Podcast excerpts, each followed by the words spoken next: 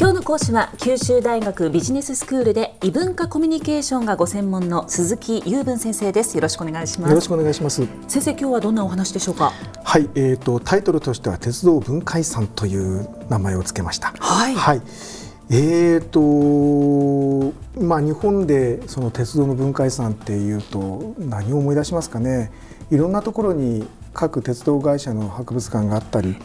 しますよね。えー、あとは公園になんか蒸気機関車のなんか錆びたやつが残って保存されてるとか、はいはい、あね、まあそんなところですよね。ところが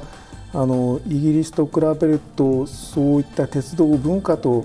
遺産とみなす文化っていうものの厚みが全然違うなってところがありまして、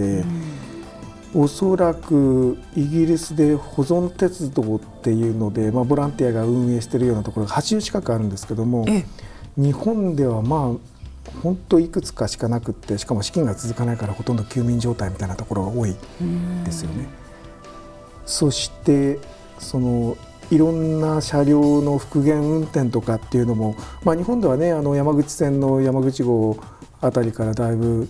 いろんなところでやってはいるんだけど、えー、やっぱり全然桁が違うんですよ。そうなんですねで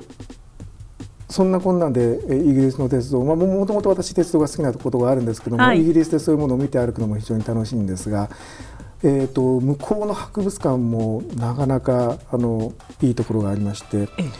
えーと、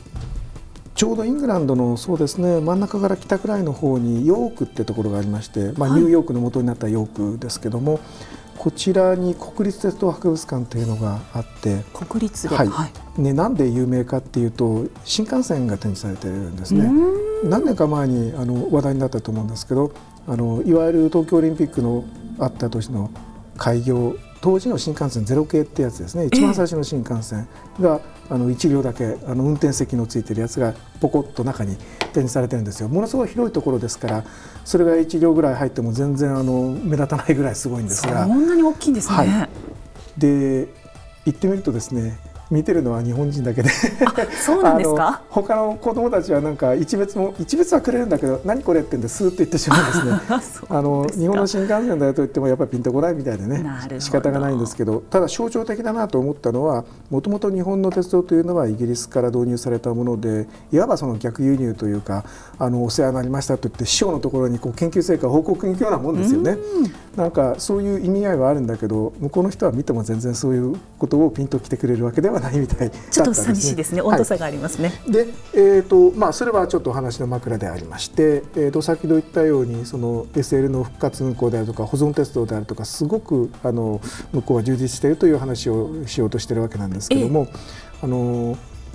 大抵の場合があのボランティアの方がやってるんですよ。もちろんそのお客さんに乗っていただいてお金を取ってそれで運営するわけなんで、はい、乗車時間の割にはかなりあの高い運賃を取るところも多いんですがあのこういったところに多分どっかからいろんな補助が出てるんじゃないかなと想像はするんですけどね。なんでこんなにあの、えーと、長大な路線をきちんと運営できるんだろうってあの思うくらいあの素晴らしいですね。そしてあのえーと、通常の定期営業路線でもあのいろんなその復活運行あるいは SL を持ち出してというようなことをやってるところが多いんですが、はい、一つあの有名なのを紹介しますとスコットランドにジャコバイト号っていうのがあります。ジャコバイトっていうやつの語源を話し出すと歴史と絡んできて面白いんですがやめますね。はい、あの場所はですね、えーとそうだな。ラジオで言うのはすごく難しいんですがフォートウィリアムとマレーグというところの間を結んでいる、まあ、旧国鉄路線なんですけども、ここにあの SL が引っ張っているジャコバイト号というのがあってこの列車があるところで立教に差し掛かるんですね、はい、でそれを見るとあーっと皆さんあの思わず膝を30回ぐらい叩くと思うんですが何でしょう？あのハリー・ポッターでホグワーツに行くときに通るえーと、やつがここでロケされてるんですね。あそうなんですね、はい、でぜひ私も一度行きたいなと思いながらなかなか遠いので、えー、あの行きにくいんですがあの密かにファンの間ではあの、まあ、聖地として崇められているというような存在なんですね。でそういったようなものがたくさんあのイギリスの各地にありまして。えーと、ぜひ皆さんも行かれたら通常の観光ルートを外れてこういうところに迷い込むのととても楽しいですよという話ですね。そしてあの向こうではあの各そのそういった保存鉄道がえーまあ、イベントを構えて一日あのファミリーデーみたいなことをやってですねあのそこにあのごく普通の鉄道ファンじゃなくても家族で出かけてって一日遊ぶというようなことが文化として根付いてるんですね。でまあそこにその子どもの遊具を駅の周りに持ってきたりとか飲みの市をやったりとかっていうようなことになるんですけども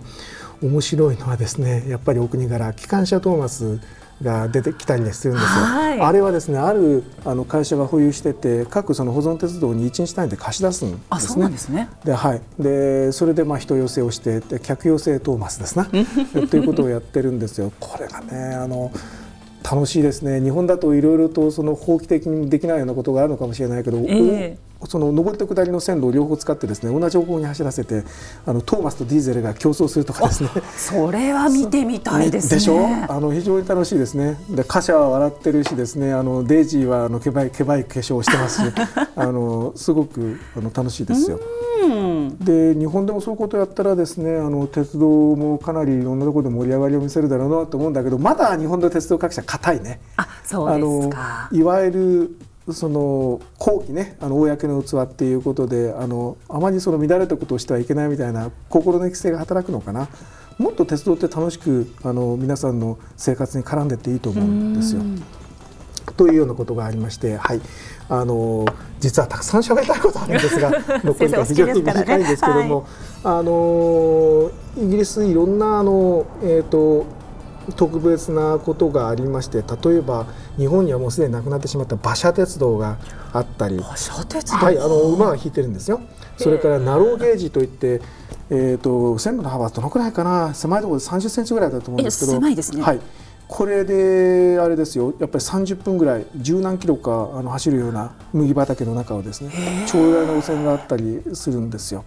あのどうぞ皆さんイギリスへ行ったら今日のまとめに入ったんですけど、はい、イギリスへ行かれたらですねぜひあの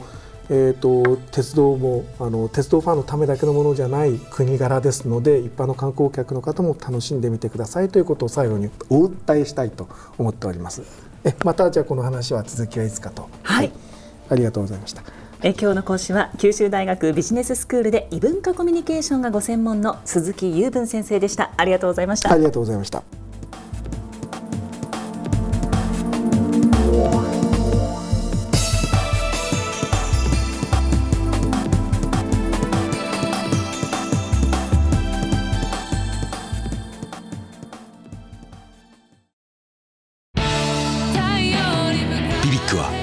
九州で生まれ九州の人たちに光を届けています。九州のお客様が光り輝くように。それが QTnet の変わらない思いです。キラキラつながる QTnet。